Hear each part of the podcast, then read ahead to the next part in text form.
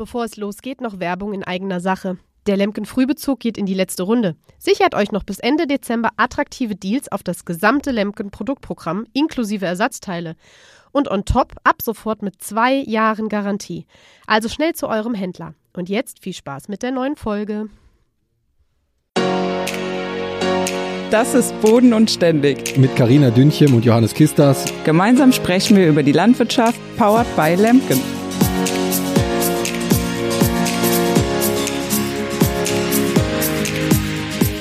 Hallo und herzlich willkommen zu einer neuen Folge Boden und Ständig. Guten Morgen, Johannes. Wie geht's dir? Ja, guten Morgen, Karina. Äh, ja, mir geht. Äh, ja, heute ist ein schöner sonniger Tag hier bei uns am Niederrhein. Äh, wir haben leichten Frost gehabt und äh, ja, irgendwie startet man dann direkt äh, positiv in den Tag, wenn wenn die Sonne so schön aufgeht, schön rot und äh, ja, deswegen bin ich sehr positiv gestimmt. Wie ist denn bei euch die Wetterlage, Karina? Hier ist eine richtige Nebelsuppe. Also wir hatten auch Frost heute Nacht nochmal, aber ich äh, kann kaum 50 Meter weit gucken. Also diesmal kannst du keine Rehe sehen bei dir. Nee, heute nee.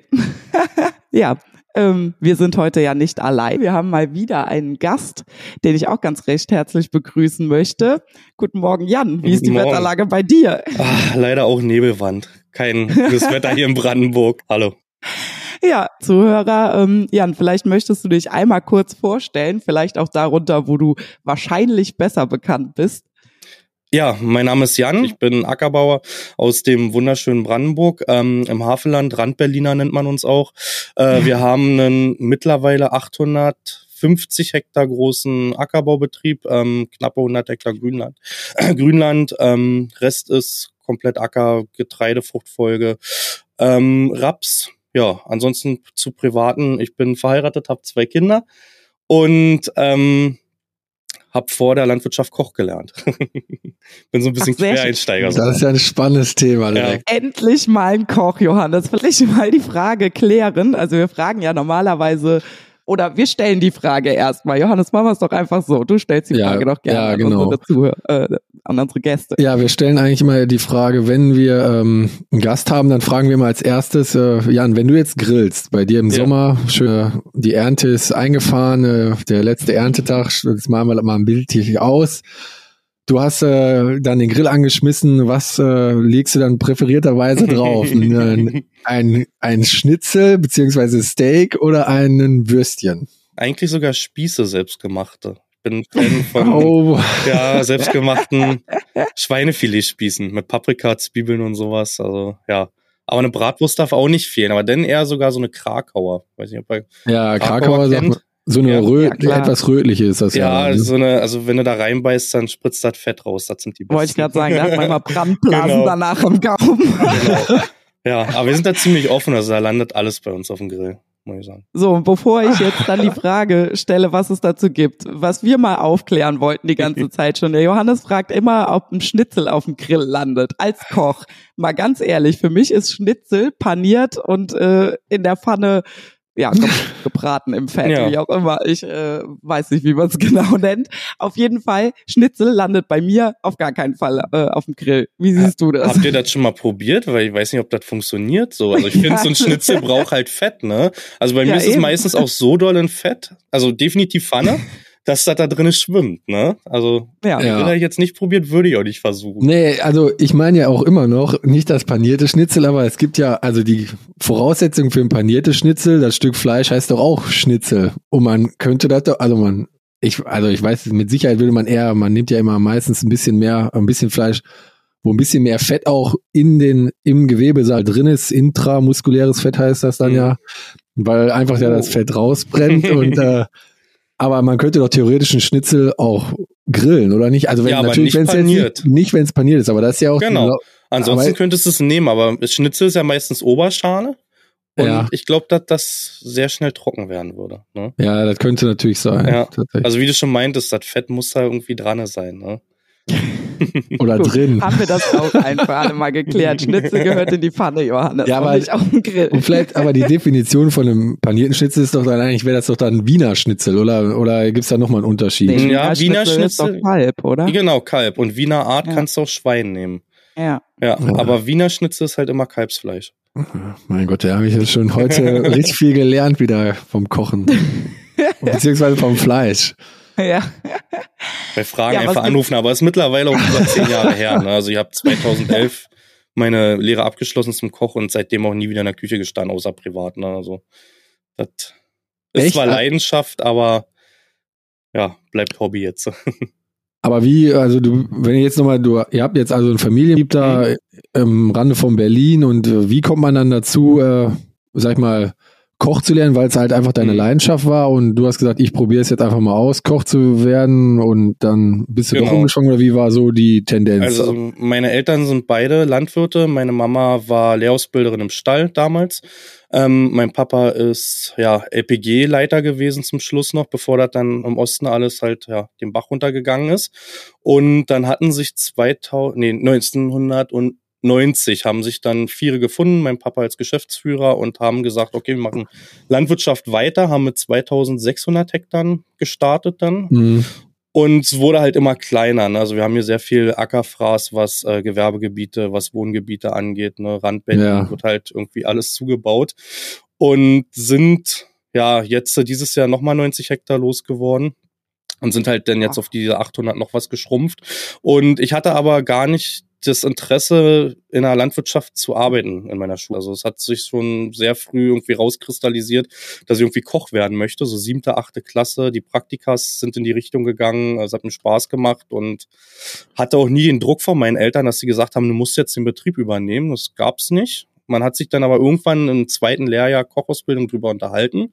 Also mein Papa ist so einer, der nicht gerne redet. So, gib ihm zwei Bier und dann fängt er an zu reden. und da hat er sich doch geäußert, dass er es ja doch schade finden würde. Und man hat sich doch Gedanken drüber gemacht, hat halt auch gesehen, was Verdienste im, in, in, in der Gastronomie, wie sind die Arbeitszeiten, die sind in der Landwirtschaft nicht viel besser, aber ich sag mal, wir sind dann wenigstens nicht Weihnachten und Silvester dann Ja. irgendwie unterwegs Mhm. an den Feiertagen, ne? da kann man sich doch mal frei nehmen. Und ja, dann habe ich aber gesagt, ich würde die Ausbildung gerne beenden, bevor wir dann irgendwie in die Landwirtschaft reinstarten. Hab dann 2011 das beendet, habe dann meine Ausbildung als Landwirt noch gemacht, habe meinen Meister gemacht bis kurz vor der Prüfung, ähm, konnte die Prüfung so nicht beenden, ja, habe einen angefangenen Meister sozusagen, aber jetzt auch mittlerweile gerade kein Interesse, den ja nochmal zu wiederholen, weil es zeitlich auch gar nicht möglich ist mit zwei Kindern, Familie, Mhm. Social Media, Firma, das frisst irgendwie doch zu viel gerade. Hm, Fühle ich. Hm. Äh, wo du gerade Social Media schon ansprichst, äh, wie ist denn deine Laufbahn da gestartet oder was, was äh, ja, hat dich motiviert, damit anzufangen?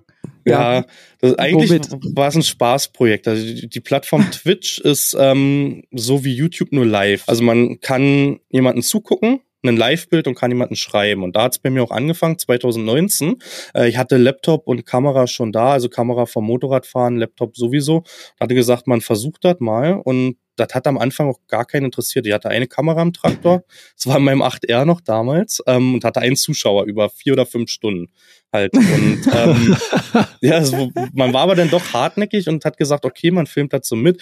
Das ist ja kein langweiliger Alltag, aber doch schon ein monotoner Alltag. Wenn man so in Brandenburg Mhm. auf den großen Flächen, wir haben so einen Durchschnitt von 30 Hektar, äh, haben 60 Hektar Felder, also da ist man schon lange unterwegs und dachte mir, dann filmt man das mit.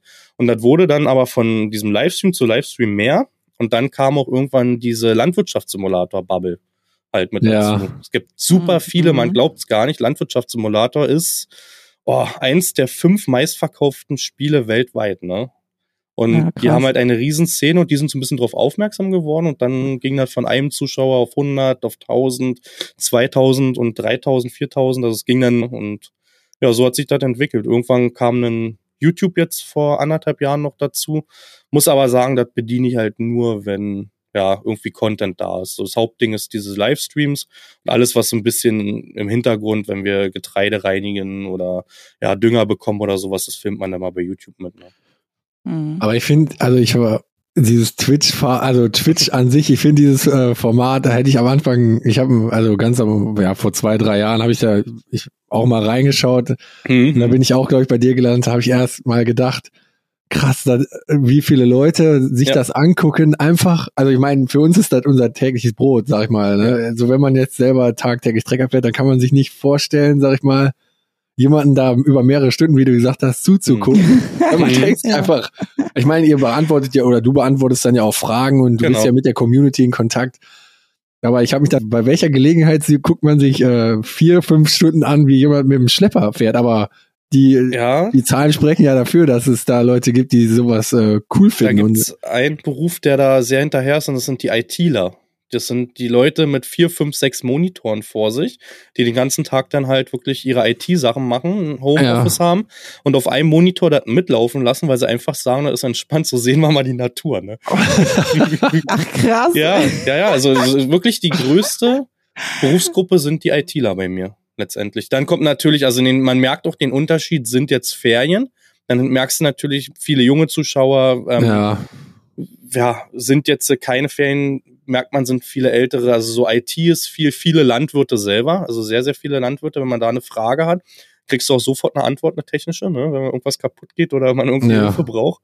Ähm, mhm. Ja, aber wir haben wirklich alles, vom Arbeitslosen, vom Rentner, vom Piloten, vom Arzt, also da ist wirklich alles vertreten. Ja, Wahnsinn. Ja. Also Memo an mich, Johannes, wenn ich das nächste Mal an der Grundsteuer tagelang sitze, äh, ja. mache ich mir auch einen zweiten Bildschirm an und gucke Twitch Farming. Ja, genau. Oder du könntest selber, du könntest ja streamen, wie du dein, äh, wie du deine Grundsteuer machst, aber ich weiß nicht, ob das... Nee, das will keiner, das will keiner sehen, wie ich da rumfluche. Das wollen alle alles sehen. Also man glaubt gar nicht, was alles geguckt wird auf Twitch, ne? Also vom Künstler Bis Bäcker, mittlerweile Friseure. Es gibt jemanden, der, der streamt von einem Schiff, ne? Also der macht so, so Binnenschifffahrt und der streamt das halt ne? mit mehreren Kameras und live Koordinaten per GPS und alles eingeblendet. Also Twitch ist da echt vielfältig geworden. Ne? Krass, Wahnsinn. Ja. Und ich finde das auch, äh, ist ja eigentlich eine sehr, sehr gute Möglichkeit jetzt, um auch mal den Leuten zu zeigen, wie der landwirtschaftliche Alltag mhm. aussieht, außerhalb von dieser Bilderbuchwelt, die viele Leute ja mhm. quasi immer vor Augen haben, weil das ist ja wirklich die Realität, die du da zeigst. Vielleicht auch manchmal, ich weiß, ich habe vielleicht auch manchmal ungeschönt oder wo man denkt, oh, ja. jetzt, das sieht, sollte man jetzt vielleicht besser nicht zeigen oder ich weiß ja nicht, wie da so die Situationen sind, aber ich kann mir schon vorstellen, dass man da auch viele Leute mit aufklärt oder wie sind da so mhm. die Rückmeldungen bei dir? Also ich, ich zeige wirklich alles, vom Glyphosat bis Dünger, bis ähm, Bodenbearbeitung, Aussaat, Mähdrescher, weil ich sage, ja, wir haben ja nichts zu verheimlichen. Ne? Also wir sind ja jetzt keine ja, illegalen Betriebe oder machen da irgendwas ja. Illegales. Wir halten uns dann die gute mhm. fachliche Praxis so gerne sagt. Ne? Und ähm, ja, ich filme das alles. Also selbst wenn wir da mit Pflanzenschutz unterwegs sind, kriege ich da eigentlich positive Meldungen, weil die Leute denken teilweise, also wir haben eine, Amaz äh, wir haben eine äh, große Spritze, 12.000 Liter ja. und ähm, ja, sag ruhig den Namen. eine Amazon mit 36 Meter und das, äh, die denken wirklich, also viele wussten vorher nicht, dass da Wasser drinne ist. Die dachten wirklich, ja. wir haben da 12.000 Liter Pflanzenschutz drinne. Wo ja. ich sage, nee Leute, das sind 12.000 Liter Wasser und teilweise ja 30 Liter oder 25 Liter Pflanzenschutz. Natürlich auch mal mehr, mal weniger, kommt immer aufs Mittel drauf an. Ja. Aber ähm, ja, so ist das Bild der Bevölkerung, muss man sagen. Ne? Und da klärt ja. man doch schon ein bisschen auf.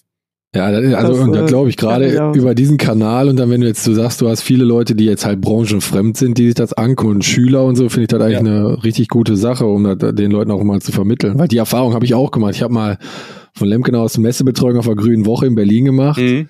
Und da hatten wir auch eine Feldspritze da stehen und äh, da war auch die Diskussion, ja, ihr fahrt ja dann mit, was weiß ich, wie, da war eine kleinere An Anbauspritze, und dann, die ist ja komplett voll mit Gift und so und dann denkt man ja. sich so, Leute, das ist vielleicht ein Schnapspinneken, wenn man dann auf einen Quadratmeter verteilt, allerhöchstens so ungefähr mhm. und dann ist den Leuten dann auch wie äh, Schuppen von den Augen gefallen, dass die Leute, die Landwirte jetzt nicht darauf aus sind, möglichst viel Gift auszubringen, weil mhm. man das halt gerne machen soll, dass schon alles Sinn und Zweck hat, was da so gemacht wird, ne? Mhm. Mhm. Das ist das gleiche mit dem Dünger. Also wir haben bis jetzt bei uns leider die, die Stelle zugemacht wurde, mal viel mit Flüssigdünger gearbeitet. Und wenn man sich da drunter rechnet, das sind 200 Liter da erste Gabe beim, ja. ähm, auf dem Hektar und dann auf einen Quadratmeter runterrechnet, dann sehen die Leute erstmal, wie wenig das eigentlich ist. Ne? Ja. Also, mhm. ja, das ist schon, äh, schon krass. Also, nee, aber man erwischt halt auch viele Leute aus der Stadt, die es halt wirklich nicht wussten und dann echt erstaunt sind. Also auch nicht negative Kommentare, die dann wirklich sagen, oh, gut, das kann man bei der nächsten Feier auch mal ansprechen, ne, dass es nicht so ist dann halt, wenn es mal wieder ja. über den Kamm geschoben wird. Ja. Die Erfahrung kann ich auf jeden Fall auch teilen. Also auch das, was du sagst mit ja. dem, mit der Menge des Pflanzenschutzes, die, äh, die Aha-Effekte hatte ich auch schon. Mhm. Und wie du halt auch sagst, das ist auch das, was ich immer sage, wir haben ja nichts zu verbergen. Ne? Also unser Ruf ist viel schlimmer, als es in der Realität ja. aussieht. Mhm. Und deswegen können wir das getrost alles zeigen und erklären, weil dann vielleicht der ein oder andere halt auch mal sieht, okay, es ist doch gar mhm. nicht so mhm. dramatisch, wie es äh, wie es aussieht. Ne? Es kommen ja auch die Fragen, zum Beispiel beim Vorfluffmittel im Raps hast du ja zu Wohngebieten 50 Meter Abstand und dann kriegen die Zuschauer sogar mit, warum machst du jetzt die Spritze aus da vorne, ne? Sag ich, weil wir ja. haben jetzt Meter zum Wohngebiet da vorne, dürfen wir nicht, haben wir halt ähm, irgendwelche Auflagen, dann erkläre ich denen die Auflagen noch in Ruhe und dann sind die da wirklich echt interessiert dran, ne? Ja, richtig gut. Das finde ich auch, finde ich auch klasse. Also, Hätte ich auch gar nicht gedacht, dass da so viele tatsächlich dabei sind, die, äh, also in meiner Welt dachte ich auch, du bist da eher so in so einer Blase auch unterwegs, mhm. ne, dass da eher mehr so Landwirte sind, die dann auch ja gerne mal schnörsen, wie man bei uns so schön sagt, ja, was, ja. Äh, was der Kollege da so treibt, ne, sind ja auch immer viele neugierig, wie, wie andere das so machen. Ja. Und äh, deswegen finde ich das richtig gut, dass da auch richtig viele dabei sind, die es ja, die es eben, die nicht aus der Blase kommen und äh, das ja dann auch sehr der Aufklärung beiträgt. Mhm. Obwohl es natürlich auch viele Landwirte sind. Wir waren auf etlichen Klar. Veranstaltungen jetzt schon.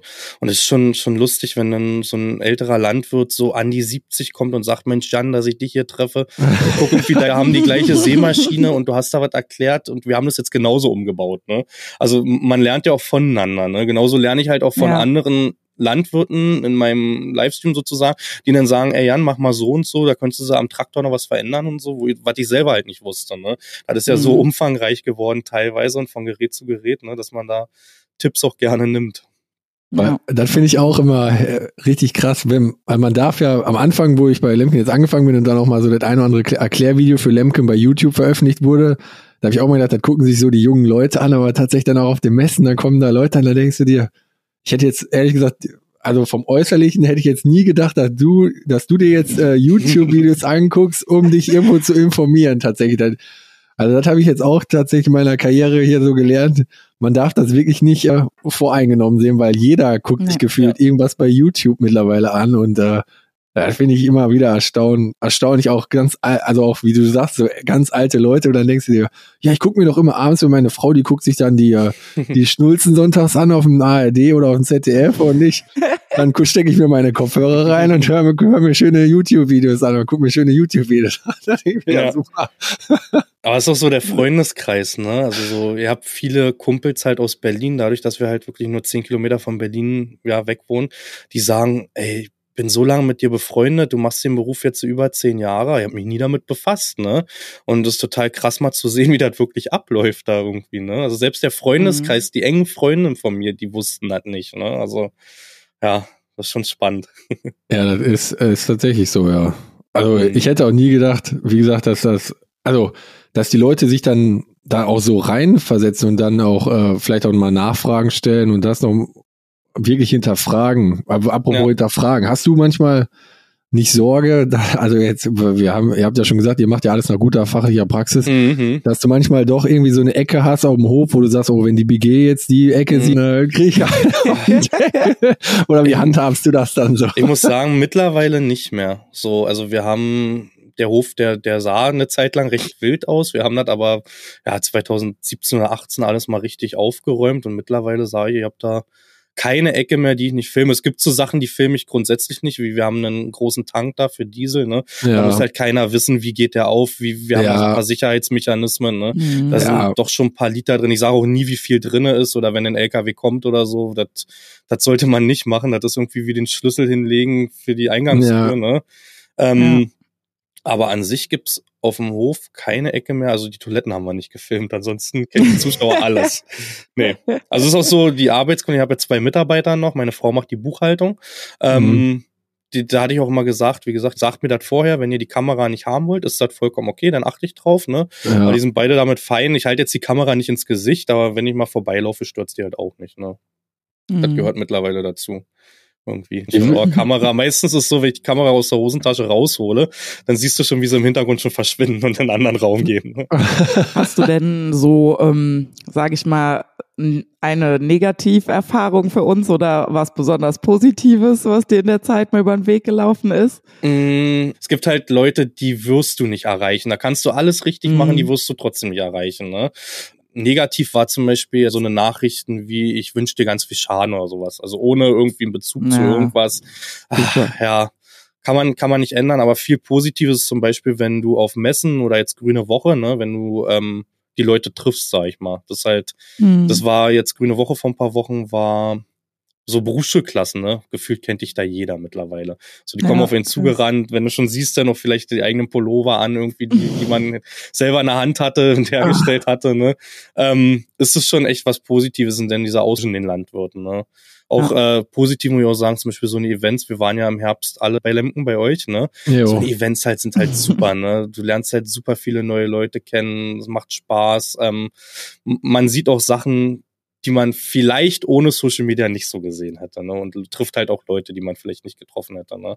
Also es ist ja, ja so, dass wir untereinander auch echt befreundet sind. Jetzt bei Hannes und mir zum Beispiel ist, ja, wir sind Kumpels geworden, ne? Also wir schreiben, mhm. wir telefonieren, ähm, wir planen teilweise Urlaub zusammen. Ne? Also es ist so, ja, da ist Schönes mhm. entwickelt letztendlich.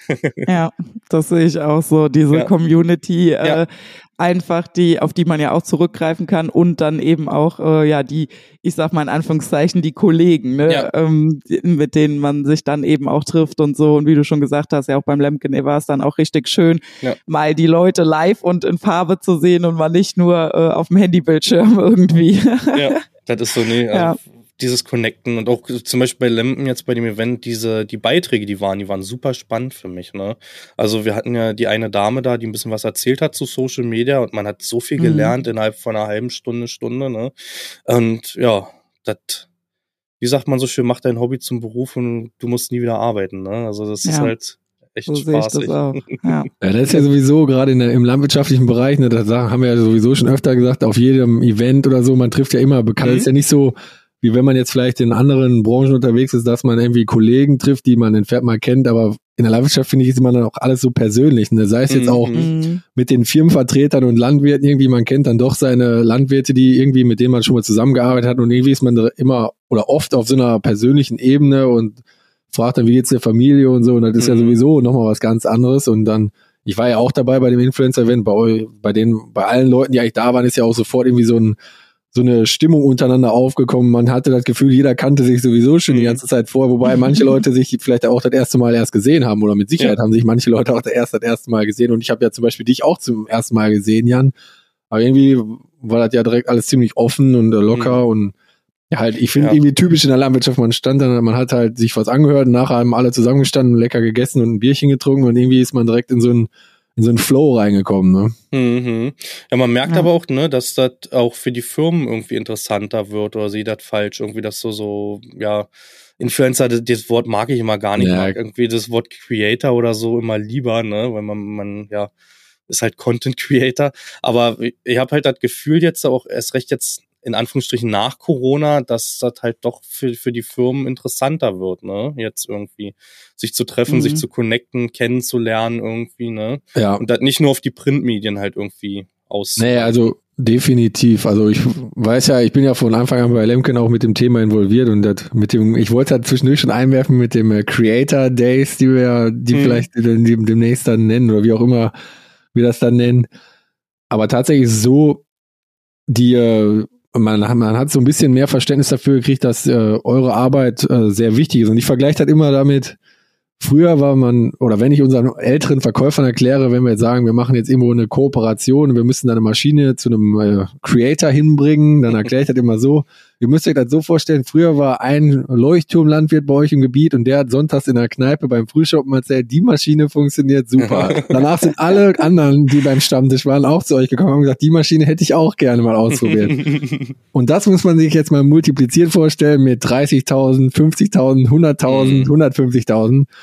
Und äh, selbst wenn davon dann noch die Hälfte abgezogen wird, dann hat man immer noch mehr erreicht, als wenn man zehn Leuten beim Stammtisch was erzählt hat. Ja. Und so. Mhm. Und vor allen Dingen ist ja auch das Besondere jetzt, sag ich mal, in der Landwirtschaft, sind ja die meisten äh, von euch ja noch sehr, sehr authentisch, sag ich mal, und berichten wirklich authentisch auch von ihrem mhm. Alltag und auch wenn die Maschine vielleicht in manchen Situationen nicht so gut performt, dann wird das auch erklärt. Und äh, wenn jemand eine Rückfrage hat, dann kannst du authentisch als Landwirt, als eine von den äh, Kunden, sag ich mal, auch darüber mit Rat und Tat zur Seite stehen. Oder liege ich da falsch? Ihr seid ja bei Landwirt, ihr könnt das vielleicht besser beurteilen als ich als Landtechnik-Mitarbeiter.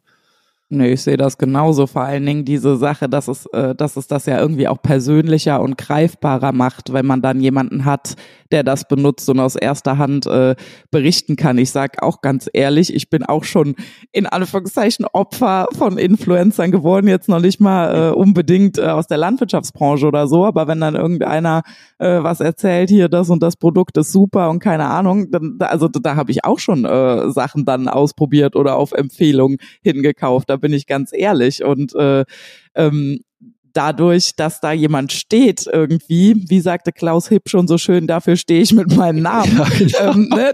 Das macht's halt irgendwie persönlich Beispiel, ja. so.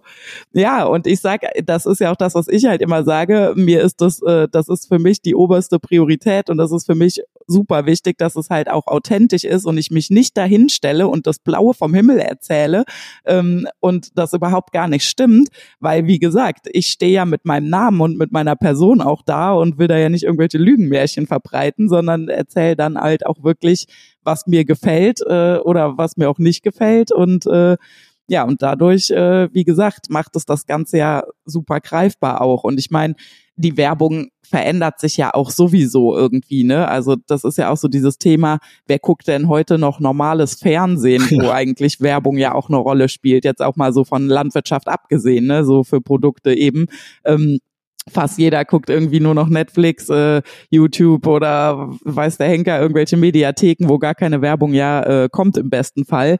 Und äh, dementsprechend verlagert sich das ja auch irgendwo hin. Und äh, ich sag mal, die, die, die Landwirtschaftsbranche braucht ja manchmal vielleicht ein bisschen länger, also nicht nur in dem Thema. So, ich habe auch das Gefühl, wie Jan gerade eben schon gesagt hat, dass äh, die äh, Branche gerade erst so ein bisschen aufwacht, was da, äh, was das angeht. Also das merke ich auch, dass dann auch immer mehr Anfragen auf einmal kommen von äh, verschiedenen ähm, ja, Firmen eben. Äh, und äh, andere so gar nicht, wo man sich dann auch fragt, äh, haben sie es noch nicht entdeckt für sich oder wollen sie es vielleicht auch gar nicht, haben sie es nicht nötig, ich weiß nicht.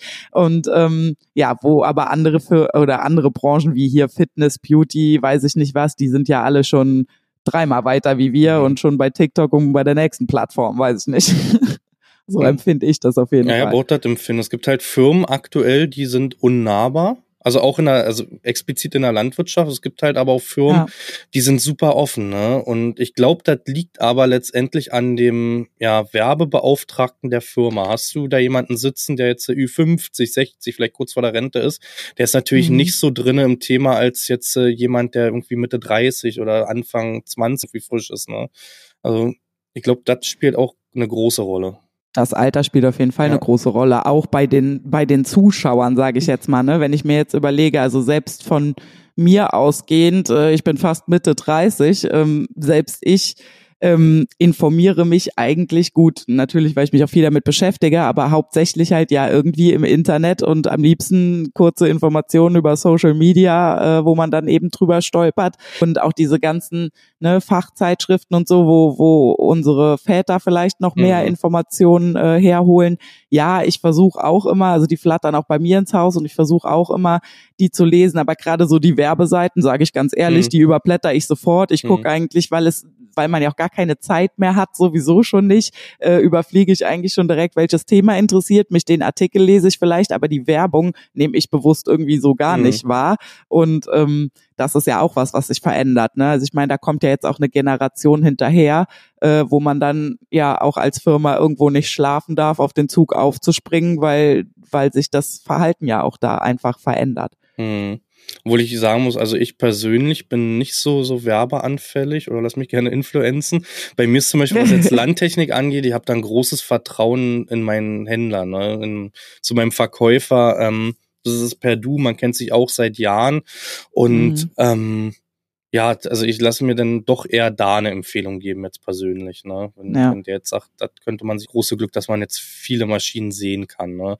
Man konnte ja vor, vorher sich schon Vorführer holen, aber das ist natürlich jetzt noch ein bisschen weit gestreckter, ähm, dass man doch einiges sehen kann und doch einiges probieren kann und mal ja, vergleichen kann. Ja, aber das ist ja eigentlich eine schöne Situation, dass du so ein gutes Verhältnis zu deinem Händler hast und es ja eigentlich auch sein. Man will ja nicht, mhm. wie das auch in manchen äh, Bereichen ja der Fall ist, dann denkt man, oh, jetzt kommt hier der Verkäufer auf dem Hof, oh Gott, oh Gott, ich verkriech mich mal schnell in, in die Halle, die, mit ja, dem will ich jetzt äh, oh, gerade überhaupt nicht sprechen. Das finde ich gerade wenn es jetzt um so große oder um große Landmaschinen geht, wie jetzt Traktoren, Mähdrescher oder auch bei uns die Anbaugeräte, das sind ja schon große Summen. Ne? Dann, ich glaube, mhm. da kommt, dass äh, man da ein vernünftiges Verhältnis äh, zu seinem Verkäufer hat, weil sonst geht man auch nicht mit einem guten Bauchgefühl, glaube ich, in so ein Beratungsgespräch schon alleine rein, wenn man denkt, oh Gott, der erzählt mir jetzt hier das äh, Blaue vom Himmel, den, äh, ich weiß sowieso nachher nicht, äh, was ich jetzt machen soll, der erzählt mir wieder, ich brauche das und das und in Wahrheit brauche ich das vielleicht gar nicht und sondern da finde ich das schon besser, wenn es so ist wie bei euch, bei dir, Jan. Mhm. Das ist ja mhm. wirklich eine sehr gute Situation für dich. Ne?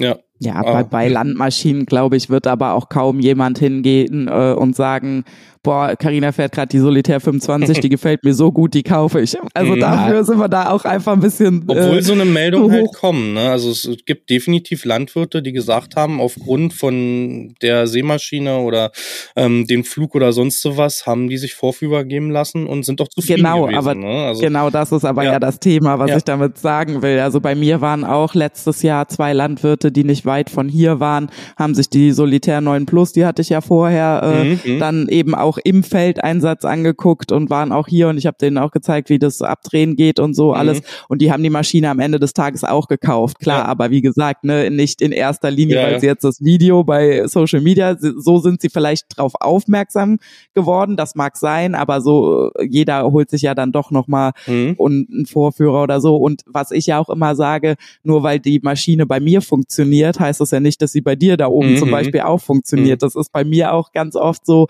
ähm, dass ich beispielsweise auch gefragt werde, weil wir Saatgutvermehrung machen, fragen mich immer unglaublich viele, ob ich ihnen noch eine Weizensorte oder so empfehlen könnte. Mhm. Ne? Wo ich dann mhm. auch immer sage, na ja, Saatgutvermehrung ist ja auch ein sehr regionales Geschäft und wir vermehren ja die Sorten, die hier gut laufen. Ob die jetzt dann in äh, Schleswig-Holstein oder sonst wo genauso gut mhm. funktionieren, ähm, kann ich ja gar nicht sagen. Und das kommt ja dann eben auch noch dazu. Und so mhm. habe ich zum Beispiel auch schon Rückmeldungen gehabt, ähm, äh, wo man dann auch im Dialog war mit Kollegen, die dann auch gesagt hatten, ja, hier, ne, wir hatten auch die Solitär äh, da und äh, ist eine echt schöne Maschine, aber hat bei uns halt leider überhaupt nicht mhm. funktioniert. Und das das kommt ja auch noch dazu. Ne? Ich hatte dieses Jahr ähm, zum Beispiel beim Mähdrescher, ich hatte den 8600er Lexion da, der noch nicht auf dem Markt war, sondern als mhm. Vorseriemaschine. Ja. Konnte den fahren, konnte auch mein Video dann drehen, musste nur zwei Wochen warten im Veröffentlichen, weil Klaas den sich veröffentlicht hatte. Ja. Und ähm, das Video hat mein Nachbarlandwirt gesehen, der sich einen holen wollte. Der hatte vorher den 8700er, den ich auch habe. Und der hat sich das Ding jetzt äh, aufgrund des YouTube-Videos gekauft. Er hat zwar mit mir nochmal telefoniert, ja. aber hat sich dann aufgrund des Videos und weil er erklärt hatte und von der Leistung her hat er unterschrieben und bekommt nächstes Jahr einen geliefert. Also das das hat schon geklappt. Also, aber das ist ja das auch, klappt auch. Ne, wie, mhm. also wie gesagt, das ist ja auch ein Zeichen dafür, dass das äh, umso wichtiger ist, was ihr da ja. tagtäglich macht und auch, dass man eigentlich sag ich mal, das, ohne mir jetzt selber auf die Schulter zu klopfen, dass Firmen wie Lemke auf, einem guten, auf einem guten Weg sind, würde ich mal behaupten. Also, Aber wie Karina schon meinte, man muss halt wirklich authentisch bleiben. Es ja. bringt halt nichts, ja. die Firma zu streicheln, hinterher holt sich ein Landwirt das und dann fängt das an mit Anrufen oder Nachrichten und der sagt, ja, ja das hast du aber verschwiegen, das hast du aber schön geredet, ne? Also mhm. das, nee, da, da da kann ja, man schon die Vor- und Nachteile erklären. Dann, ne? Ja, das ist ja auch, aber das ist ja auch, was, wenn wir irgendwo eine Maschine hinstellen, sag ich mal, dann ist natürlich schön, wenn möglichst viel positiv ist, aber ja. da ist genauso wie in jedem Vergleichstest, sag ich mal, jetzt in einer Fachzeitschrift, ne, natürlich erwartet ja kein Landwirt, weiß ja, dass alle, dass eine Maschine perfekt ist. Irgendwo gibt's immer einen Haken, egal ob die jetzt, ja, egal ob man sich ein Auto kauft. Auch, ja. egal ob man sich jetzt ein Auto kauft, einen Trecker, einen Mähdrescher oder einen Flug oder einen Grubber, irgendwo muss ja ein Haken sein und irgendwo gibt's auch immer einen Haken. Und das ist ja gerade das Authentische, was ihr dann ja auch vermitteln könnt, dass man im besten Fall möglichst kleinen Haken hat, aber dass der Rest überwiegt, ne? oder zumindest in den Bedingungen überwiegt. Und das ja der Haken Sache. ist ja auch nicht für jeden gleich. Ja, ne? eben. Also ja. das ist ja auch das, was ich immer sage, zum Beispiel bei Saatgutvermehrung. Ich glaube, kein Maschinenhersteller, und das ist egal, ob es um Sämaschinen, ob es um äh, Mähdrescher oder sonst irgendwas geht, niemand äh, denkt darüber nach, dass wir immer alles bis aufs letzte Körnchen sauber machen müssen. Mhm. Und ähm, da, das ist halt auch, also ne, da, da sind für mich natürlich dann oft auch Nachteile bei Maschinen, was aber für jemand anderes, der jetzt nur einen normalen Konsumweizen oder ja. weiß ich nicht was anbaut, ja völlig egal ist, ne, ob mhm. da noch drei Körnchen von irgendwas anderem drin sind. Und von daher muss äh, eben das ja auch jeder immer individuell sehen. Ja, Ja, also. wo wir, wo wir gerade von dem, äh, von dem Thema auch so dran sind, ist es bei dir, Jan, denn auch so, dass da auch so viele ähm, ja, Besserwisser unterwegs sind. Also ich, ich finde manchmal die Kollegen sind die schlimmsten äh, Follower, weil die auch immer meinen, sie wüssten alles besser, sie kennen deinen Betrieb besser als ja, du selbst ja, und ja. Äh, alles in Frage stellen, was du seit Generationen so machst. Also definitiv, das fängt ja schon Schutz über Düngung und so an, dass ja viele halt Deutschland über einen Kamm scheren, ne? Aber der Westen mhm. ist halt auch nicht oder der Süden gleich wie der Osten und Norden. Jeder hat seine eigene Witterung. Wir haben unterschiedliche Böden. Ähm, ich bin zum Beispiel auf sehr, sehr leichten Böden von 19 äh, Bodenpunkten, wo wir eigentlich überlegen, ob wir da Kiefern hinstellen bis zum äh, bis zu 56. Wir sind da sehr durchwachsen. Ähm, mhm. Und da hast du doch schon sehr, sehr, die dir halt dann sagen wollen, wie hast du das auf deinem Betrieb richtig zu machen, obwohl sie halt nicht wissen, ja, was haben wir da für Umstände, ne? Was für ein Boden. Ähm, wir brauchen halt von Grund aus nicht so viel Dünger, weil es bei uns auf dem Boden halt gar nichts bringt, ne? Und dann probieren sie dir halt zu sagen, oh, ist doch viel zu wenig, ne? Oder halt, mhm. halt ähm, Wachstumsregler jetzt. Ich filme halt, wie gesagt, alles mit dann in den Livestreams. Wie, du machst nur 0,3, wir müssen mit 0,6 reinfahren. Da sage ich, nee, brauchen wir nicht, weil bei uns ist der Wachstumsregler die Natur selbst, ne? Bei uns bleibt ja. das Wasser halt sehr oft aus und dann macht die Natur das von selbst, ne? Da muss mhm. der Mensch nicht noch weiter eingreifen dann letztendlich letztendlich. Und ja, da muss man sagen, aber es, es ist ein kleiner Teil zu dieser großen Gruppe letztendlich, aber definitiv. Mhm. Das Problem nur ist immer bei 100, nee, bei 99 guten Kommentaren und einen schlechten achtest du leider auf den einen schlechten und ja. nicht auf die 99 guten. Ich weiß nicht, ob es bei das dir genauso ist.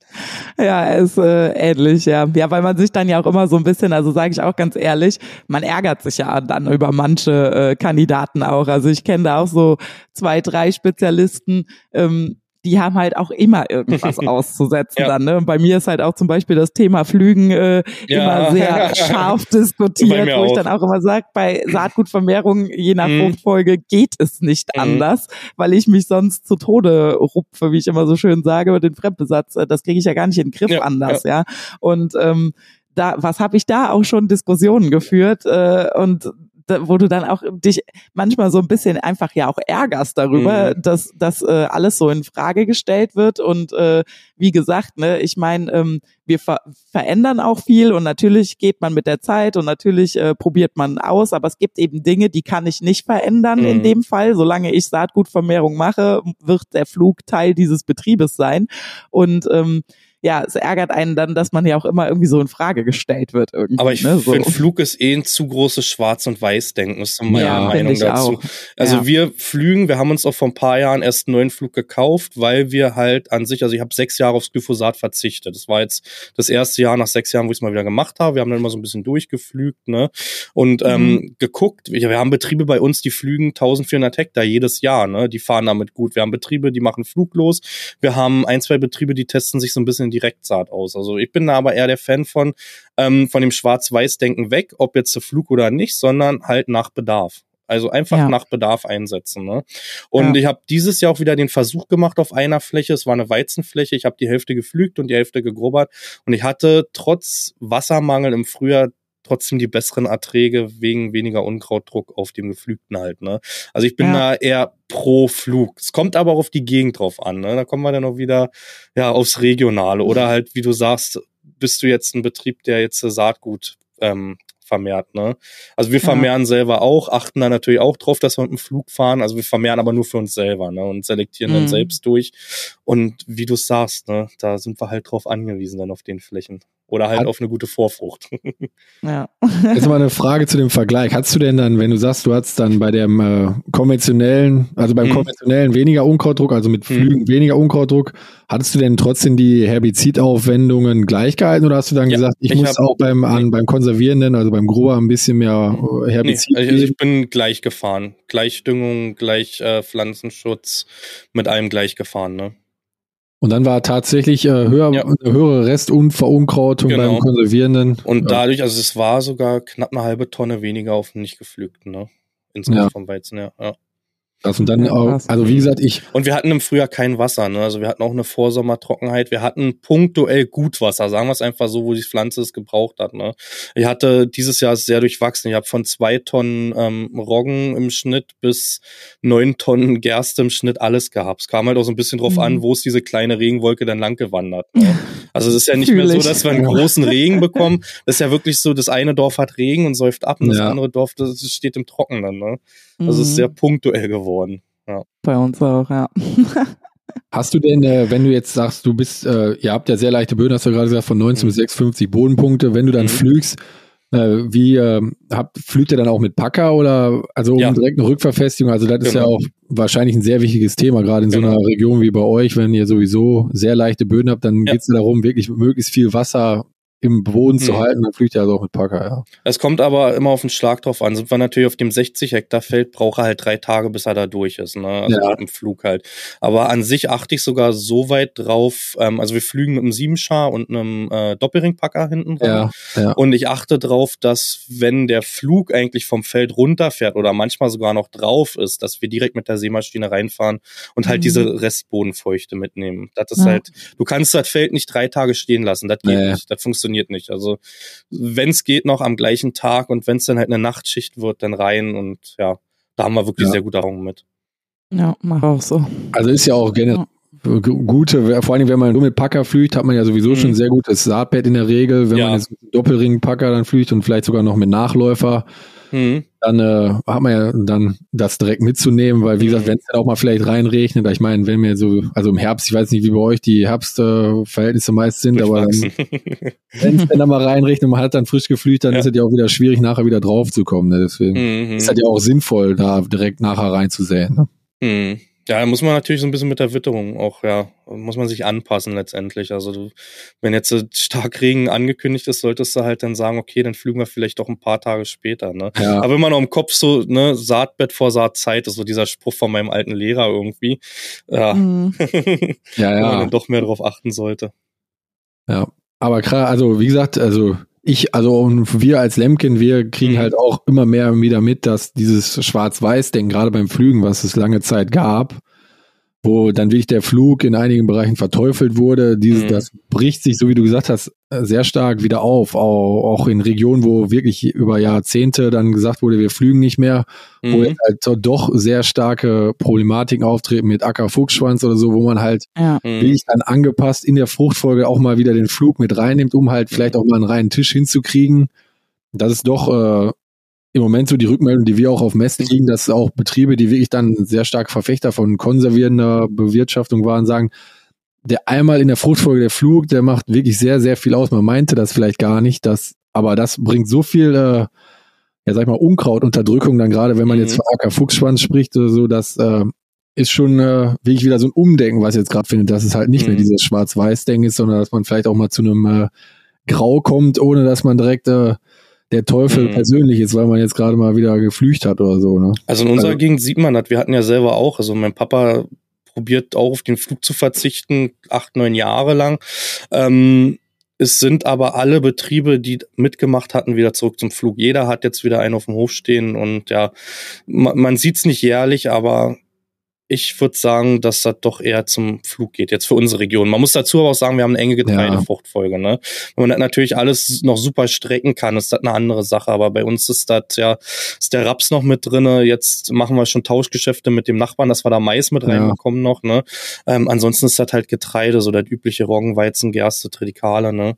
Ein bisschen Hafer mit zwischen noch. Und da ist das auch ziemlich schwierig, was Auswahlgetreide angeht, da auf den Flug auch zu verzichten. Ne? Ja, wenn es halt dann eben auch, also bei uns war es die letzten Jahre halt auch im Herbst oder beziehungsweise nach der Ernte sehr Mhm. trocken, ne? Und Mhm. wenn du dann natürlich auch nichts zum Auflaufen Ja. bekommst, äh, kannst du 93 mal mit der Scheibenegge oder so Ja. drüber fahren. Wenn kein Wasser da ist, Ja. läuft's halt Ja. nicht auf, ne? Und das ist ja dann das nächste, äh, wo du dann halt ein Problem bekommst, ne? Mhm. Und dann kann, können wir halt nicht drauf verzichten. Mhm. Wie ist das denn bei euch dann, gerade wenn du sagst, ihr habt sowieso so leichte Böden und Sommertrockenheit, äh, Stoppelmanagement, dann heißt auch, dass ihr mehrfach äh, quasi Stoppelbearbeitung macht, um möglichst viel Fallgetreide Mhm. zu bekämpfen, wenn ihr so enge Fruchtfolgen habt oder geht's halt manchmal nicht anders und ihr macht dann Schlag auf Schlag oder wie ist da euer Vorgehen so in der Mm, Regel? Nee, also wir sind eher mit Stoppelbearbeitung unterwegs. Also Kurzscheiben, Egge, ähm, zwei, dreimal Scheiben.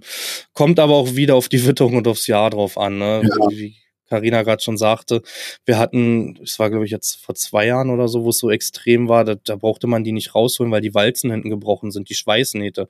Weil immer wenn du im Vorgewende halt reingekommen bist, bist in die Fahrgasse reingekommen, gab es so eine Schläge, dass das das Material konnte dann Ja. gar nicht aushalten, ne? weil der Boden halt Mhm. so hart war. Das Problem war dann halt, im nächsten Jahr hat man es gesehen, da hat man sich gedacht, oh, was ist denn jetzt passiert? Weil Ja. irgendwann kommt das Wasser und irgendwann kommt das Ausfallgetreide dann, ne? Ja. Ja. Ja, Nee, aber wir sind da doch schon Stoppelbearbeitung. Vor allem, wir lassen auch das Stroh auf dem Feld. Ähm, zwar mit den Nachbarbetrieben, ich habe einen Pferdebetrieb und einen Biogasbetrieb, einen Rinderbetrieb, ähm, wo ich Stroh runterfahre, lass mir dann das aber auch wieder zurückkommen. Ansonsten häckseln wir eigentlich 98 Prozent unserer Flächen und lassen das Stroh auch drauf. Ne? Und Mhm. dann muss man es ja irgendwie einarbeiten, ne? weil spätestens zur Aussaat kriegt man da irgendwelche Probleme mit dem Stroh letztendlich. Ja, also bei euch bleibt das Stroh doch auch meistens liegen, Karina, oder? Ja, genau, ja. Wir Mhm. häckseln eigentlich auch fast alles, also das genauso wie mit Jan, also es, Mhm. äh, bei Jan. Ähm, wir haben auch schon mal Jahre gehabt, klar, wenn man dann halt irgendwie aushelfen kann mit Stroh, Genau. wenn auf großer, aufgrund von Trockenheit oder so, ne, dann, wenn dann schon mal ein Kollege kommt und sagt, er braucht was, dann haben wir auch schon mal ähm, was äh, im Tausch dann irgendwie, ne, also pressen lassen dann, aber in, ja, auch zu, ich würde sagen, 99 Mhm. Prozent äh, kommt immer aufs Jahr an, aber ja, häckseln wir auch alles genau. Hm. Das ist echt schon ein Unterschied hier bei uns. Äh, Ihr, ihr wart ja jetzt beide schon mal am Niederrhein, da ist es tatsächlich so, 90 Prozent der Flächen wird das Stroh abgefahren, tatsächlich, weil wir hier sehr relativ viehstarke Region sind. Ja, grad wollte gerade sagen, ja. Und äh, Dichte gibt's ja wirklich nicht. Also sind ja wirklich Bei uns auch nicht Ackerbauregion. mehr. Deswegen ist- durch. Deswegen ist ja auch das Thema so, äh, wenn man hier mit Landwirten spricht, so wie du gerade sagst, die so Strohverteilung äh, beim Drescher oder so, hier sieht man doch den einen oder anderen Mhm. Drescher. Wenn der denn mal Stroh häckselt, da denkst du dir, oh Gott, oh Gott, wie, äh, wenn, da willst du dir wahrscheinlich beide Hände Ja. über den Kopf zusammenschlagen und sagen, wie soll ich jetzt hier nachher meinen Raps säen, wenn das Stroh hier Ja. so liegt, wie kriege ich das denn jetzt wieder gerade gero- hier verteilt mit einem Grober oder Kurzscheibenegge oder mit einem Striegel oder so. Das ist schon echt eine ganz Mhm. andere Herangehensweise auch beim. Vor- Ihr habt die Vorteile, ihr kommt natürlich auch ganz gut dann an organischen Dünger. Ne? Also bei uns Ja. ist eher ein größeres Problem, daran zu kommen. Ne? Man hilft sich zwar dann auch mit dem Nachbarbetrieb, der halt noch ja, Rinder hat, aus, aber ja, vieles hat auch nicht. Ne? Da guckt ja auch jeder, gerade bei den Düngepreisen. Gut, jetzt sind sie ein bisschen gefallen, aber so in, in der letzten Zeit äh, auf alles, was sie selber haben. Ne? Ja, aber das ist aber auch Mhm. tatsächlich hier jetzt aufgrund der, gut, wir haben hier, ja, wie gesagt, wir sind ja eine sehr, sehr viel starke Region, da, aber auch Mhm. hier wurde jetzt tatsächlich auch mal wieder Gülle so stark nachgefragt, dass sich jetzt auch die vierhaltenden Betriebe mal ausgesucht haben, so, wie Ja. können wir das jetzt verteilen? Und sonst war eher immer andersrum, dass die gesagt haben, oh Gott, oh Gott, wie werde ich das überhaupt los? Mhm. Mhm. Ja. Ohne, dass ich jetzt hier, was weiß ich, die, äh, die Gülle bis äh, ins Rheinland fahren muss oder Richtung Osten oder so, das ist schon, das hat sich jetzt also tatsächlich auch aufgrund der hohen Düngerpreise, weil er auch so ein, so ein, nochmal so eine andere Herangehensweise, zum Glück auch mal für die vierhaltenden Betriebe, ne, Ja. weil die sind ja so, haben ja sonst immer den schwarzen Peter sozusagen, und Das ist gucken, für wo uns irgendwie kann man sich gar nicht vorstellen, dass Betriebe Geld dafür bekommen, dann halt was abzunehmen. Ne? Das ist bei uns halt komplett andersrum. Wir müssen noch dafür bezahlen dann letztendlich. Ne? Ja. Mhm. Ja, ich sag immer, das hatte ich jetzt, wir hatten das mal im Studium, hatten wir immer schon so eine Idee, man müsste, ich weiß nicht, ob es das vielleicht auch gibt, da kann sich ja immer einer melden, man müsste theoretisch hier mal irgendwo am Rhein so einen Hafen, so einen Container, so ein Schiff hinstellen und dann werden da einfach, wird da eine Woche lang Gülle reingepumpt und dann fährt man dann mit dem Mhm. Schiff Richtung Osten. Ich weiß nicht, gibt's so, oder hast du von sowas mal Mhm. gehört? Na, ich weiß, mein Nachbarbetrieb macht zum Beispiel mit Holland aktuell. Wir haben Ja. einen großen Hafen bei uns und der lässt sich trockene Gärreste reinfahren ohne Ende. Das soll wohl sich für ihn lohnen letztendlich. Aber mit dem Schiff tatsächlich? Mit dem Schiff, ja. Er muss innerhalb von einem Tag dann auch die 1000 Tonnen da rauskriegen. Ne? Also das geht wirklich, da ist der ganze Betrieb auf dem Bein. Und ich glaube, der hat sich alleine letztes Jahr, und dieses ist ein Riesenbetrieb, über 4000 Hektar, hat Ja. glaube ich, zwei oder drei Schiffe anfahren lassen. Ne? Also das, das rentiert sich. Aber das wäre nämlich auch meine Frage gewesen. Mich würde da mal interessieren, wie lange so ein Schiff überhaupt da liegen kann, weil wenn du jetzt mal überlegst, du müsstest da Ja. wie viel tausend Kubikmeter Gülle da reinpumpen, da sind ja schon einige klar LKW-Ladungen, die dann da auch verfrachtet werden müssen. Also die haben einen Tag Zeit. Also sie müssen wirklich an dem Tag das alles rausbekommen. Ne? Entweder mit Hilfe vom, vom Hafen, der selber eine Spedition dann noch hat, ne? wenn sie es nicht selber schaffen. Ansonsten müssen sie halt gucken und alles mobilisieren, was geht. Ne? Ja, boah. Aber wie gesagt, an die Zuhörer, wenn ihr jemanden kennt, der mal so ein Schiff verladen hat, dann würde mich mal tatsächlich interessieren, ob sowas mit flüssiger Gülle auch mal gemacht wurde. Mhm. Ja, aber da siehst du mal, die so, die Herangehensweise, das haben wir ja gerade schon gehabt, so zwischen Ost und West, man kann das halt absolut nicht. Also, das ist ja auch das Spannende eigentlich, muss ich sagen. Das ist ja auch schon mit der Befahrbarkeit, ne? Im Westen irgendwie, wenn das da mal regnet, dann könnt ihr da irgendwie eine Woche lang nicht aufs Feld. Das war ja auch, Ja. wo wir da waren beim Lemken-Event. Ja. Das kennen wir nicht, ne? Wir haben hier 50 Millimeter und sind nächsten Tag auf dem Acker, weil der Sand das halt auffrisst, ne? Das ist Ja. halt Fluchen und, ja, Fluch und Segen zugleich. Wir haben halt immer eine Befahrbarkeit, haben halt aber trotzdem dann kein Wasser, ne? Letztendlich. Also, Ja. Hast du denn, wenn du sagst, ihr habt oft kein Wasser, hast du irgendwie mal oder Pläne, wo du sagst, das will ich jetzt mal vielleicht angehen äh, in Richtung Ackerbau oder Bewirtschaftung, wo du sagst, das wäre vielleicht nochmal so eine Sache, die man überlegen könnte, um da ein bisschen effizienter mit dem Wasser umzugehen oder Also ich will mir schon Direktsaat angucken in den nächsten Ja. Jahren. Das Problem sehe ich da aber wirklich an der, an der Fruchtfolge so ein bisschen, ne? ja. Weil ich steck da nicht so weit drinne wie Hannes in der Materie, aber ich bin der Meinung, dass das doch alleine schon reicht, bei der Überfahrt das Ausfallgetreide zum Aufkeimen zu bringen. Das macht mir Ja. so eine Sorgen, ne? Ähm, muss aber gleichzeitig sagen, ich sehe es ja in meinem Versuch mit Flügen und nicht Flügen, dass das ja Interesse da bei mir jetzt nicht so groß ist aktuell. Gucken wir es mir trotzdem, also wie gesagt, von dem Schwarz-Weiß-Denken weg und sich halt jede Methode mal irgendwie ins Haus holen und mal schauen. Das Problem in der Landwirtschaft ist nun, wenn es jetzt dieses Jahr klappt, heißt das noch lange nicht, dass das nächstes Ja. Jahr klappt, ne? Das ist halt Das das, ist das Problem. immer. Ja. Ja. Ja, das Dafür ist es immer jedes Jahr zu individuell Ja. und äh, die Gegebenheiten irgendwie immer zu unterschiedlich. Ja, das ist tatsächlich, äh, ja, so ist es. Und dann kommt ja noch der Markt hinzu, beispielsweise, weil, Mhm. weil wo du gerade sagst von Direktsaat, ich weiß, dass zum Beispiel so ein Kollegen da aus Frankreich auch da, da weiß ich, da habe ich auch mit den Kollegen nochmal gesprochen oder schon vor längerer Zeit gesprochen. Bei denen ist es tatsächlich so, dass die Landwirte tatsächlich auch gefühlt ihre Anbau oder ihren Anbau anpassen an die Marktpreise. Sozusagen, wenn die Preise schlecht sind, dann sagen die, ich investiere jetzt nicht und äh, mache jetzt vielleicht die etwas teurere Bodenbearbeitung Mhm. mit dem Flug, sondern ich sage, wir machen jetzt, haben eine Maschine, die ist vielleicht sehr flexibel, damit können wir auch mal ähm, eine, eine ganz extensive Mulchsaat machen und stecken wenig Geld in den Anbau rein, weil die Preise halt auch schlecht sind. Und Mhm. das gefühlt in Deutschland irgendwie tatsächlich meiner Meinung nach nicht so. Also zumindest nicht bei uns in, oder wo ich jetzt so unterwegs bin. Da wird jedes Jahr das Gleiche gemacht, um möglichst viel rauszuholen. Und äh, Mhm. in Frankreich sagen die halt, zumindest in manchen Regionen, wenn die Preise halt nicht mehr hergeben, dann stecke ich auch nicht mehr rein, sozusagen. Und das habe ich in Deutschland persönlich noch nie so mitgekriegt. Mhm. Weiß ich, wie ihr das, ob ihr das schon mal irgendwie gehört habt oder so. Nö. Nee, ja, teilweise. Also ich kenne Kollegen, die zum Beispiel aus den Zuckerrüben oder so auch ausgestiegen sind, weil sie gesagt haben, das rentiert sich nicht mehr. Also so Vertragsware. Aber auf der anderen Seite, wie man ja auch die letzte oder besonders letztes Jahr gesehen hat, die Preise sind ja auch einfach so äh, instabil, Mhm. egal ob jetzt nach oben oder nach unten. Also wenn ich das vorher schon wüsste, mit was ich das meiste Geld verdiene, ich glaube, dann würde ich heute nicht hier sitzen. Ne? Also Ja, Zuckerrübe hatten wir zum Beispiel auch mal. Also über 300 Hektar waren es sogar und wir mussten aussteigen, weil die unser, unsere Annahmestelle dicht gemacht hat. Und wir hätten hunderte Kilometer durch Deutschland fahren müssen. Und das hat sich nicht mehr rentiert letztendlich. Und da sind alle Betriebe, wir waren eine große, ja, Zuckerrübenregion, sind ausgestiegen gleichzeitig. Ne? Also da gab es keinen mehr, der da weitergemacht hat, weil die Transportkosten einfach zu hoch gewesen wären. Ne? ja. Ah, krass. Aber euch in der Region, bei den Böden, habt Mhm. ihr dann tatsächlich Zuckerrüben angebaut? Also das waren in den 2000ern, da habe ich im Betrieb noch nicht drinne gesteckt. Ähm, ich kenne es als Kind natürlich alles Ja, noch, aber ja. waren jährlich über 300 Hektar, die mein Vater Boah. hatte. Da war immer was zu tun. Ja, ja glaube ich, aber. Ja, wie, Chance ziehen in 300 Hektar. Viel Spaß. Ja, da kriegt man auf jeden Fall sportliche Beine, glaube ich, dann, wenn man, wenn man einmal durch ist. Also das hätte ich jetzt tatsächlich nicht gedacht, ähm, weil ich man meint ja immer, Zuckerrübe ist so eine Frucht, die sehr sehr gute Bodenverhältnisse eigentlich braucht, beziehungsweise auch für viel Wasser. Ne? Ich weiß, nicht, also, Mhm. aber ihr habt auch nicht die Möglichkeit zu berechnen, oder ist das bei euch? Äh, Doch, das war da möglich zu ach so, ja. Also Ja, damals dann- gab's Beregnungen. Ja. Aber das macht ihr jetzt quasi in der Getreidefruchtfolge, Nee, macht nee, ihr keine nee. Berechnung, Also, ja. mm, mm, Da ist wir sind leider auf Mutter Natur angewiesen. Ne? Man guckt zwar schon, also ich habe dieses Jahr zum Beispiel auf die Gerste gesetzt, weil ich schon das Gefühl hatte, ja, den Winter, den feuchten Winter besser mitgenommen hat. Ähm, sonst hatte ich mal so um die 100 Hektar, dieses Jahr 180 Hektar Gerste Mhm. angebaut. Müssen wir mal schauen. Ne? Also wie gesagt, wie man es macht, macht man es eh falsch. Ja, das ist ja immer so. Mhm. Und wenn man alles richtig macht, kommt kurz vor der Ernte ein Hagel. Also Ja, ja, es ist so. Obwohl wir da zum Glück immer. recht gut durchgegangen sind die letzten Jahre. Also wir hatten auch mal einen Hagelschaden, aber die letzten Jahre. Überleg wir auch. Also wir hatten es letztes Jahr das erste Mal. Der Papa hat freitags noch, also es war dann angekündigt. Der Papa sagte noch, ach, da kommt nicht viel.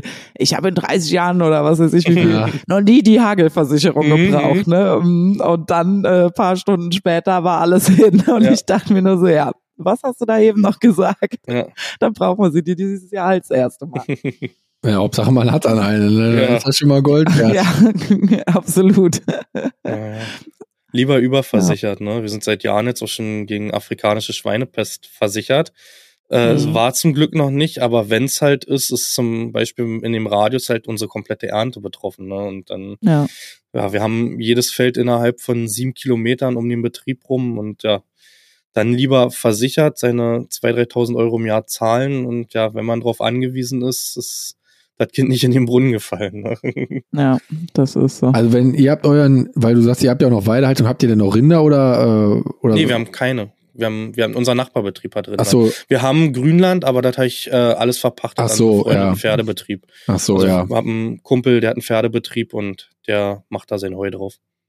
Und ihr habt dann quasi gegen Schweine, äh, afrikanische Schweinepest versichert, weil dann auch die Ernte, wenn da jetzt, sag ich mal, ein Genau. Schwein gefunden wird bei euch im Genau. Umkreis. Ach so, das- Und im Umkreis, glaube ich, sogar von sieben, acht, fünf, ich weiß es nicht ganz genau. Ja. Äh, irgendwie so. Ja. Und ähm, wir durften nicht abernten dann ja. Und es gab eine Fehlmeldung schon und gar nicht so weit von uns. Wir sind ja, ja Richtung Polen, Polen Ja. das ja doll. ja. ähm, haben sie auch gefunden. Eine Fehlmeldung gab es und da hätte es schon 50 Prozent meiner Flächen ja, getroffen, ne, letztendlich. Boah. Und Weißt du, was dann damit gemacht werden muss? ich weiß es ehrlich gesagt nicht. Weiß auch nicht, ne? Also man darf es auf jeden Fall erstmal nicht abernten. Ich weiß Ja, nicht, ja, ob es denn vielleicht ein Go ich, ja. irgendwann gibt, dass sie sagen, ihr dürft jetzt doch oder so. Ich denke, dass das fallspezifisch behandelt wird dann. Letztendlich ist es eine Mhm. Einzelfallentscheidung. Also denk, also betroffene Betriebe selber kenne ich noch nicht. Hm. Krass, also sowas, also da war mir jetzt zumindest bei uns in der Region, wir sind ja noch weit weg davon, Mhm. sag ich mal in Anführungszeichen, wer weiß, wie schnell sowas geht, aber ich habe ich jetzt noch nicht gehört tatsächlich, dass solche Versicherungen, war mir auch nicht bewusst, ehrlich gesagt. Ich weiß, Mhm, euch, gibt's das mhm. bei euch schon, Carina? Ähm, also bei uns, wir hatten tatsächlich auch, ich muss gerade lügen, ich glaube, es war bei einer Maschinenring-Veranstaltung, wo auch ein Versicherungsvertreter äh, da war, ähm, beziehungsweise ja unser Maschinenring auch äh, Versicherungen betreut und das anbietet und der hatte auch davon berichtet, dass es diese Versicherungen eben gibt, diese ja, Mhm. Ausfallversicherungen dann, weil du die Ernte dann Ja. nicht verkaufen darfst, wenn wenn was gefunden wird in der Nähe, ja. Hatte dieses Jahr auch das erste Mal eine Trocken, also naja, Trockenheitsversicherung angeboten bekommen letztendlich. Also Mhm. versichern kann man mittlerweile alles. Du kannst alles für Aber die Summe da war natürlich extrem, muss man sagen. Ne? Also da, ja. wenn da der Film Fall nicht eintritt, das ist schon ein sehr hoher Betrag gewesen. Ne? Boah. ja. Ja, guck mal, die Versicherungsunternehmen passen sich auch dem Klima an. Ja. Vermeintlich. Ja, ja. Aber man hofft ja immer, dass man davon irgendwie verschont bleibt. Hm. Ich sag mal, letztes Jahr so, so war es ja schon okay. Also wir hatten 2019, 20 extreme Dürre. Wir, ja, wir haben gar nichts geerntet. Es waren, glaube ich, zweieinhalb Tonnen Weizen, drei Tonnen Weizen im Schnitt. Boah. ähm, teilweise auf den schlechten Böden eine Tonne Roggen noch zusammenbekommen. Ne? Also das, das war eine komplette Katastrophe gewesen. Letztes Jahr ging's ja dann schon. Also, wir werden natürlich nicht ernten wie in der Börde. Ne? Das, das Ja. geht einfach Mhm. nicht, dass wir da irgendwie mal 13 Tonnen Roggen oder sowas stehen haben. Ähm, aber ich sag mal, mit 9 Tonnen Gerste konnten wir da auch schon zufrieden sein im Schnitt. Hm. Das kann man sich immer Ja, vorstellen. ne? Also ich meine, ich war auch, ich habe mal in Amerika Erntehelfer gemacht und da war es ja auch so, dass man da, da ist es ja gang und gäbe, dass man da in den äh, großen Flächen da halt nur zwei bis drei Ja. Tonnen äh, erntet und man fährt dann da mit einem Drescher mit 8 kmh so ungefähr. Ja, man denkt, ja. ist aber doch ganz schön schnell, wenn man das sonst aus Deutschland kennt, dann mit 3, 4 kmh. Dann kommt da so ein Drescher angeflogen, da denkst du dir, oh Gott, oh Gott. Hm. Ja, aber eigentlich, also, das hört sich jetzt lustig an, aber eigentlich ist es ja traurig. Ich meine, die in Amerika, die kennen das halt nicht anders, bei denen ist das Mhm. immer so gewesen, aber wenn man das sonst anders kennt, ist das natürlich eher traurig, als dass man, äh, als an, als was anderes. Obwohl mir gesagt wurde, dass die Amis oder jetzt überhaupt äh, die Australier, Kanadier jetzt auch nicht schlafen. ne? Also die sind auch hinterher und die gucken jetzt mittlerweile auch da irgendwie probieren, doch ein bisschen mehr aus ihrem Acker rauszubekommen. Ne? Ja, doch, also ich glaube schon auch, dass da wahrscheinlich auch ein Umdenken stattfinden Mhm. muss bei denen, weil die können auch nicht so weitermachen wie immer. Das ist, Mhm. da glaube ich, also auch politisch wahrscheinlich bei denen irgendwann nicht mehr möglich sein, aber auch äh, irgendwie, weil auch dann das Ökosystem, glaube ich, da auch an seine Grenze kommt, so wie die da im Moment da behandeln. Also ich denke schon, dass da ein Umdenken stattfinden muss. Aber warst du denn, ja. wo jetzt nochmal, äh, kurz, wo wir jetzt bei Melka hast, warst du schon mal im Ausland, äh, Jan? Hast du mal äh, irgendwie mhm. was gemacht ähm, oder? Ja, es war aber über einen Bauernverband damals. Es war oh, 2014 haben wir eine Rundreise gemacht gehabt. Ähm, 14 Tage, wo wir halt vom Betrieb zu Mittleren Westen gestartet, ähm, in Japan ja. gelandet und sind dann rüber Richtung Yellowstone. Also es war jetzt auch kein Urlaub, es war wirklich eine Bildungsreise, kann man es nennen, ja. weil es so anstrengend war. Wir hatten, ich glaube, in 15 Tagen hatten wir 6000 Meilen irgendwie runter gefühlt. Also wir saßen sehr, sehr viel im Auto. Aber man hat halt auch viel gesehen von Universitäten, viel Sojabohne bei denen, also wirklich ja. ganz, ganz viel Sojabohne, alles beregnet da drüben, ne? Ja. Also riesen Beregnungsanlagen, ähm, viel Sonnenblume gesehen drüben. Äh, viele, in Anführungsstrichen, kleinere Betriebe, wo wir da vor 10.000 Hektar geredet hatten, bis ja. über zu 50, 60.000 Hektar Betriebe. Ne? Da stand dann wirklich die Farm und im Umkreis von 60 Meilen stand kein Haus, nichts, das war alles Ackerbau da drüben. Also das war schon mhm. faszinierend. Ähm, selber ansonsten noch nicht. Ich hatte, ich habe das Angebot mal bekommen, das war 2020, rüber nach Australien und ähm, dort meine Videos zu drehen für einen Monat und äh, ja, einen Erntehelfer zu machen. Aber ich habe leider große Flugangst. So, USA so. war auch mit das letzte Mal. Ähm, das Australien einfach zu weit ist, muss ich sagen. Ja, das ist natürlich auch schon der Härtefall, ja. was Fliegen ja. angeht. Ne? Ja. ja. Nee, wart ihr mal irgendwie unterwegs im Ausland oder? Ja, ich war ja, ich war mal äh, zwei Monate in Amerika halt Erntehelfer, dann mit so einem umherziehenden Lohnunternehmen, weil mhm. so, die wohnen dann ja in Wohnwagen quasi, bin ich da mal zwei Monate mitgefahren und äh, ich war mal zwei Monate in Rumänien auf einem großen Ackerbaubetrieb. Also das war halt mein Vorteil, weil ich durch mein Studium halt die Semesterferien flexibel war, konnte ich das so halt halt da machen. Ne? Und ich muss auch sagen, habe ich auch schon erzählt, das kann ich auch nur jedem empfehlen, dass äh, zu machen. Und das war ja auch die Quintessenz, oder wir hatten auch mal jemanden hier, der quasi Erntehelfer vermittelt im Podcast. Äh, mhm. Und auch der sagt, also die Erfahrung sagt eigentlich, oder die Leute, die das gemacht haben, die sind alle so positiv davon begeistert, und dass sie das auch jedem weiterempfehlen würden. Und das ist halt auch immer ein schöner Blick über den Tellerrand, muss natürlich auch irgendwie mhm. passen in den in die betrieblichen Strukturen. Ich habe jetzt halt auch kein Betrieb zu Hause, deswegen war das für mich auch nochmal vielleicht ein bisschen leichter, als wenn man jetzt noch einen Betrieb zu Hause hat und das Gefühl hat, man lässt seine, seine Familie da alleine sitzen. Mhm. Und äh, dementsprechend, ja, konnte ich die Chance nutzen, ja. Ja, wie du so schön gesagt hast, deswegen war ich auch nicht im Außen tatsächlich. Also ich habe es mir eigentlich auch immer mal vorgenommen. Es gäbe auch so zwei, drei Fleckchen, die mich mal reizen würden. Aber es ist jetzt auch nicht so dramatisch. Also sage ich auch ganz ehrlich, ähm, ähm, ist schon okay, so wie es ist. Ähm, und wie gesagt, ich war halt auch immer sehr eingespannt und auch ja in den Semesterferien, die ich natürlich auch hatte, aber äh, da war ich natürlich hier dann mit Ernte und Co. beschäftigt und war froh, dass ich überhaupt meine Klausuren äh, zwischendurch irgendwie geschrieben habe.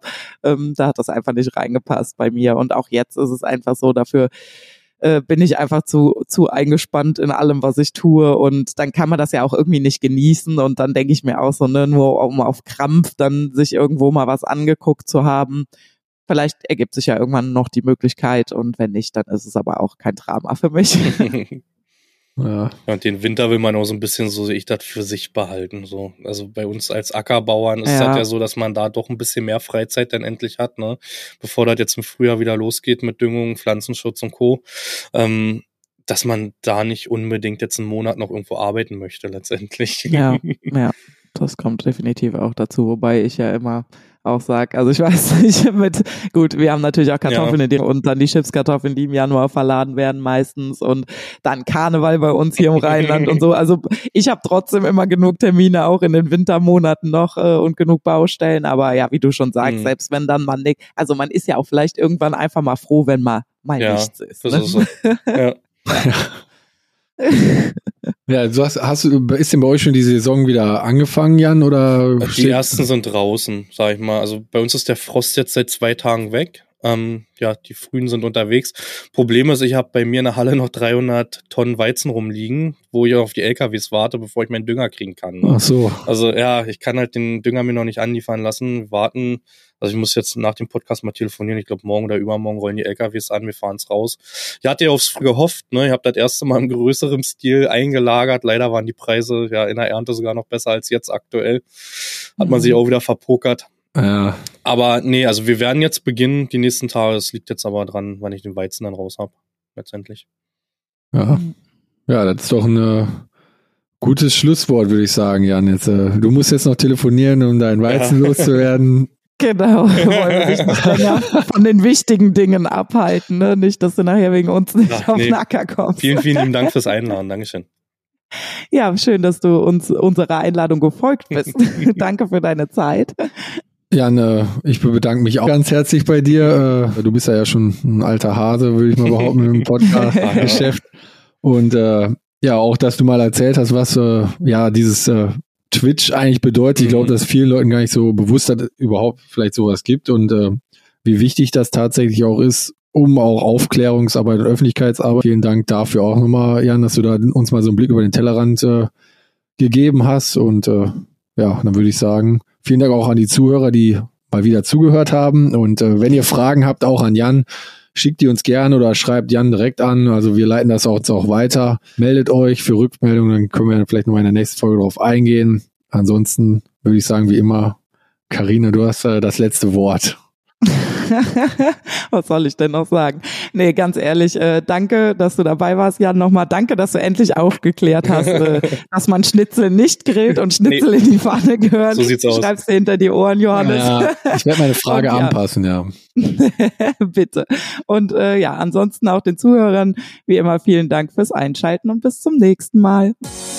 Abonniert uns auf Spotify oder überall da, wo ihr Podcast hört. Wir freuen uns außerdem über eine Bewertung bei Apple Podcasts. Und natürlich könnt ihr euch bei Fragen und Anregungen jederzeit melden auf unseren Instagram-Kanälen, auf Facebook oder per Mail an podcast.lemken.com.